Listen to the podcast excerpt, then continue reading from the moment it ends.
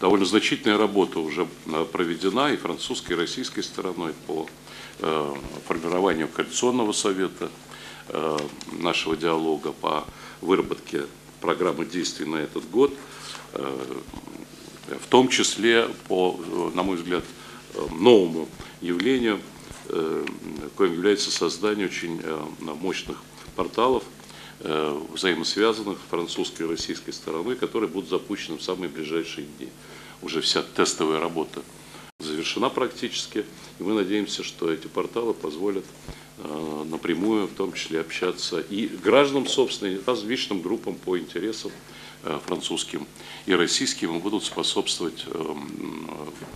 росту взаимопонимания, интереса взаимного друг к другу. Ну и кроме того, уже формируются очень серьезные интересные планы, связанные с этим годом, помимо темы города будущего. Это и участие книжной выставки в Париже, участие в крупных